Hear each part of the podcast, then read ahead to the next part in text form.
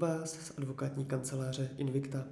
Dnešní podcast je trochu speciální, protože je úvodním dílem seriálu, který se zabývá územním plánováním. Právě to je téma, které často rezonuje ve veřejném prostoru v kontextu památkové péče nebo třeba v kontextu ekologie, pak, že se bavíme o územním plánování ve volnější krajině a o tom, jak proces funguje a jak se v něm orientovat jakožto běžný občan, respektive stavebník nebo třeba začínající politik, dnes řešili Jana Holcnerová a Barbara Koláčková. Ahoj Báro. Ahoj Jani. Řekneš nám, proč jsme si jako téma našeho vícedílného seriálu vybrali právě územní plánování? Tak je to z toho důvodu, že územní plánování je součástí stavebního práva, což je jedna z našich specializací. Myslím si, že máme poměrně hluboké know-how, takže k tomu máme co říct. A vzhledem k tomu, že to je téma, které je poměrně komplexní a obsáhlé, tak proto to budeme rozdělovat do více dílů tohoto seriálu. A na co se v rámci tohoto vícedílného seriálu můžeme těšit? Tak vzhledem k tomu, že už nám vyšel první a druhý díl, tak v tom prvním, který najdete u nás na stránkách, stejně jako ten druhý, tak uh, jsme vlastně stručně představili územní plánování, uh, nějakého cíle, nástroje a podobně. A v tom druhém dílu se zabýváme územním plánem, uh, zejména tím, co to vůbec je, co řeší jakým způsobem se přijímá. A navazovat na něj pak budou další díly, eh, kdy se budeme územnímu plánu věnovat z pohledu vlastníka nemovité věci, mm, možnostem přeskumu územního plánu a dalším územně plánovacím podkladům. Tak a mohla by si i tady nám přiblížit, co vůbec územní plánování je a k čemu slouží? Tak územní plánování je poměrně komplikovaná činnost, Jejímž cílem je uh, řešit využití území a jeho uspořádání s tím, že v ideální variantě um, je to řešeno tak, že to území se vy, jakoby vyvíjí nějakým udržitelným způsobem. A jak se těchto cílů dosáhnout? Uh, tak používají se k tomu dva druhy nástrojů. Jedny jsou koncepční, Uh, ty určují způsob využití území, uh, řadí se tam politika územního rozvoje, zásady územního rozvoje územní plán.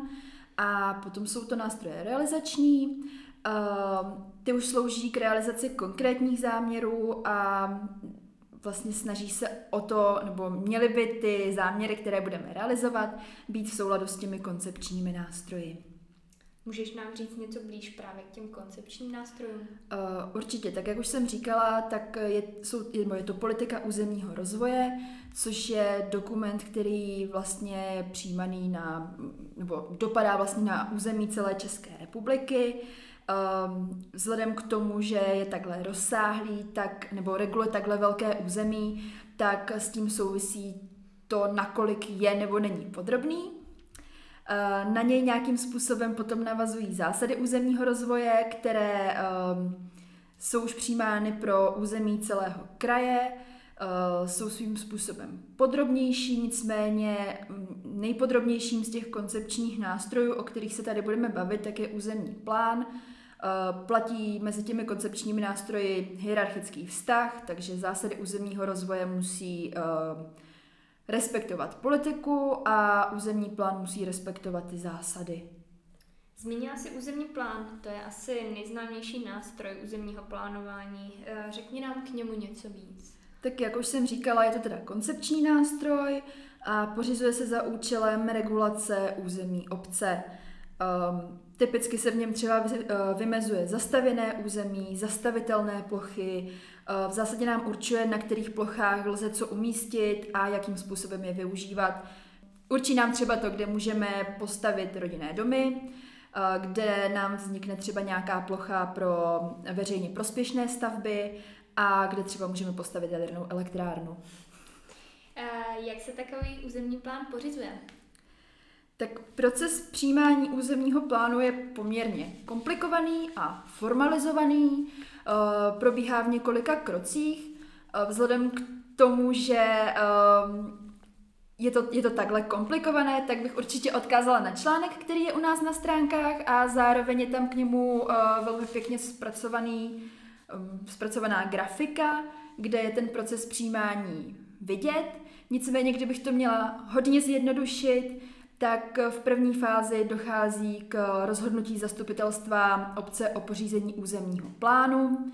Zpracuje se návrh zadání, ve kterém se stanoví cíle a požadavky. Je to fáze, ve které uh, dává veřejnost své připomínky, vyjadřují se dotčené orgány a obce. Uh, tenhle, tohle zadání uh, je potom schváleno zastupitelstvem obce a zpracovává se potom návrh územního plánu. Při uh, zpracování toho návrhu, tak, nebo respektive po jeho zpracování, probíhá takzvané společné jednání o návrhu, uh, při kterém může dojít k jeho úpravě. A tohle společné jednání je neveřejné, a pak probíhá veřejné projednání návrhu územního plánu, což je zase uh, okamžik, který slouží k tomu, aby se aktivně zapojila veřejnost. Uh, a to buď pomocí připomínek nebo námitek, záleží v jakém postavení uh, vlastně jsem, jestli jsem vlastníkem nějakého dotčeného pozemku, nebo jestli tam třeba se to úplně mých jakoby vlastnických práv nedotýká, ale může se to dotýkat třeba životního prostředí a můžu tam potom vstoupit jako ekologický spolek. To vyhodnocení výsledků veřejného projednání pak může mít nějaké tři výstupy. Tím prvním je podstatná úprava návrhu územního plánu, která nás následně vrací do veřejného projednání, které se opakuje. A dalším možným výstupem je zpracování pokynů k přepracování územního plánu, což nás prakticky vrací až na téměř samotný začátek celého procesu pořizování územního plánu. A v ideálním případě může dojít jenom k nějaké lehké úpravě návrhu územního plánu, Eh, na níž následuje potom jednání o vydání územního plánu. Výsledkem je buď teda vydání zastupitelstvem, anebo zamítnutí. Eh, v momentě, kdy se eh, územní plán vydá, tak vydává se teda formou opatření obecné povahy a následně nabývá účinnosti. Nastínila si možnosti zapojení veřejnosti do procesu přijímání územního plánu. Mám já jako veřejnost možnost se nějakým způsobem bránit proti územnímu plánu? Tak kromě těch možností, které jsem říkala, jako je podávání námitek a připomínek, což je teda v průběhu toho územního nebo toho procesu přijímání územního plánu, tak následně po jeho vydání tak uh, jsou dvě možné cesty obrany. Jedna je přeskum, Eh, krajským úřadem a druhá cesta je potom soudní, je to návrh na zrušení, nebo podává se návrh na zrušení opatření obecné povahy.